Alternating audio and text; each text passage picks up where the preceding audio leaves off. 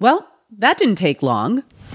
Good morning, America. The major mass reversal. The federal mask mandate for travelers is over after a judge strikes it down. As masks come off on planes, trains, airports. By Tuesday morning, less than 24 hours after a federal judge struck down the CDC's mask mandate for public transportation, videos like this one appeared on social media. The Transportation Security Administration will no longer enforce the federal mandate requiring masks in all U.S. airports and on-board aircraft. That's a crew member on a flight announcing the change to applause. The nation's largest airlines all dropped their mask requirements just hours after a federal judge ruled the CDC had overstepped its legal authority. That judge was appointed by former President Trump. Her decision cleared the way for masks to come off elsewhere, too. Rideshare company Uber announcing overnight it is dropping mask mandates for drivers and riders. Airlines and ride hailing companies seem pretty happy to dispense with the mandates as quickly as possible. After all, the FAA received nearly 6,000 reports of unruly airline passenger incidents last year, an all time high. And more than 70% of those incidents were caused by mask conflicts. So, this is obviously a disappointing decision. That was White House Press Secretary Jen Psaki on Monday, reminding everyone that the mask mandate had been set to expire this week anyway. That was, of course, before the CDC sought to extend the mandate by two weeks in the face of the BA2 subvariant. The CDC continues recommending wearing a mask in public transit. Consider this. There is still debate over the sooner than expected end of the CDC's mask mandate on public transit. And it's raising questions over how and if the Biden administration can enforce public health policies as this pandemic endures. From NPR, I'm Ailsa Chang. It's Tuesday, April 19th. This message comes from NPR sponsor Saatva, the comfort company. Saatva luxury mattresses are sold online and priced at about 50% less than mattress stores. Visit SAATVA.com slash NPR today and save an additional $200.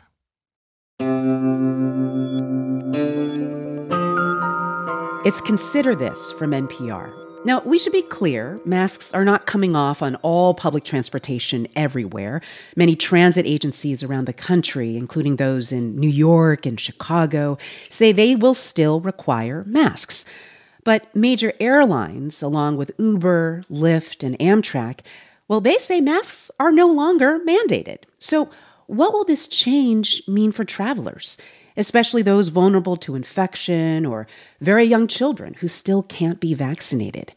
I talked about that with two colleagues from NPR's Science Desk, correspondents Maria Godoy and Selena Simmons Duffin. All right, Selena, let's start with you. Can you just talk about this federal district court decision that came down yesterday? Like, tell us a little bit about the case and what the specific ruling is. Right. So this challenge was filed last July, and it came from an organization called the Health Freedom Defense Fund, which is based in Idaho. But other than that, there's very little public information about it. Um, also, in the complaint were two women who have anxiety when they fly. So they argued that the masks made their anxiety worse, and that's not one of the conditions that's exempted from the requirement. So these plaintiffs attacked the mask rules on all sorts of different fronts in their complaint. And the district court judge, Kathryn Kimball Mizelle, basically basically agreed with all of their objections. She found it was unlawful and vacated the rule for the whole country for the whole country. Okay, Maria, as we heard earlier, airlines, you know, like even in the middle of flights, made announcements to people saying they no longer had to wear masks and I'll be getting on a plane this week. I'm just wondering what is the risk right now of being exposed for those of us who are traveling on public transportation? Well, let's start by talking about air travel because airplanes mm-hmm. themselves have really good air filtration systems when they're in flight, but the ventilation isn't so great on those tightly packed tunnels you use to get on the plane. And the same goes for when you're sitting on the tarmac. I've seen aerosols experts post photos on Twitter of their own air travels. They're using carbon dioxide monitors to show just how poor the ventilation can be on a plane just before takeoff. The good news is that once you're in the air, that filtration system is on. Dr. Edward Nardell is an expert in airborne disease transmission at Harvard. He says the air on airplanes is compartmentalized in such a way that you're really just sharing air with people in the few rows around you, not the whole plane. If you're immediately next to somebody who is highly infectious, your best protection is, is a mask. and a tight fitting one at that, rather than depending on the ventilation. In other words, airplane air can be good, but he's going to keep wearing a tight fitting mask when he travels. That means a respirator mask like an N95, KN95, or KF94. Okay, well, what about travel on, say, like buses or ride sharing services like Uber or Lyft? Well, Nardell says research prior to the pandemic found ventilation on buses can be pretty bad in some cases. That's not always true. It depends on the bus, but certainly crowding doesn't help. Opening windows can help, but that's not always possible on a bus. So he strongly suggests you keep wearing a mask in that situation.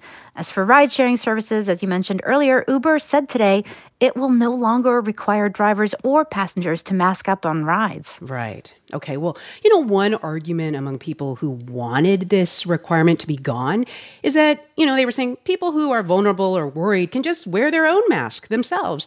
Can you just explain for us why that is not equivalent to everyone wearing masks on public transit? Well, look, we know one way masking is highly protective, but I can't stress this enough. You need to be wearing a respirator. I'm not talking about cloth masks, which really don't do much against Omicron.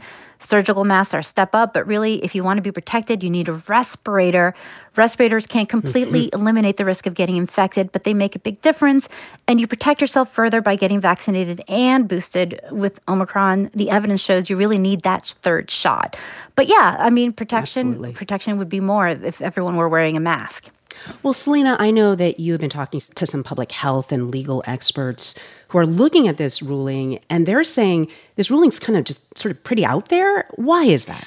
Well, as you mentioned, the judge in this case was confirmed and nominated by President Trump. This was all very recent, and she was given a rating of unqualified by the American Bar Association when she was nominated because of, quote, the short time she has actually practiced law and her lack of meaningful trial experience. So the health law experts I've talked with say her opinion in this case is just very poorly reasoned. Erin Fuse Brown, who teaches law at Georgia State University, told me it reads like one of her first year law students' final exam. It reads like someone who had decided the case and then tried to dress it up as legal reasoning without actually doing the legal reasoning. So, as an example, Fuse Brown told me sanitation is a public health term that broadly means taking steps to prevent the spread of a disease. But in this opinion, Judge Kimball Mizelle interpreted the word sanitation to just mean physically cleaning she says, given that sanitation means to clean something, to destroy disease particles, then CDC can't just ask people to wear masks because it doesn't literally destroy the virus to, to pass it through a mask. It just seemed crazy to me to, re- to read the statute that way. So, where does all of this leave the CDC in future outbreaks like the ongoing BA2? In the short term, Fuse Brown told me this really ties the agency's hands. And she says it raises its own questions of who should have power over public health rules. Even if we're skeptical about agencies or even about Congress's ability to make good judgments in this time, we certainly do not want these decisions to be in the hands of a single unelected judge. She says the judge didn't open any doors for CDC to come back and change the mask requirement. She just declared it vacated and unlawful, period. All right, that is NPR's Selena Simmons Duffin and Maria Godoy. Thank you to both of you so much. Thank you. Thank you.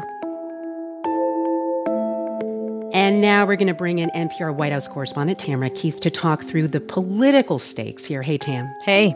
All right, so White House Press Secretary Jen Psaki called this federal court decision disappointing. What do you think the administration's next move is going to be?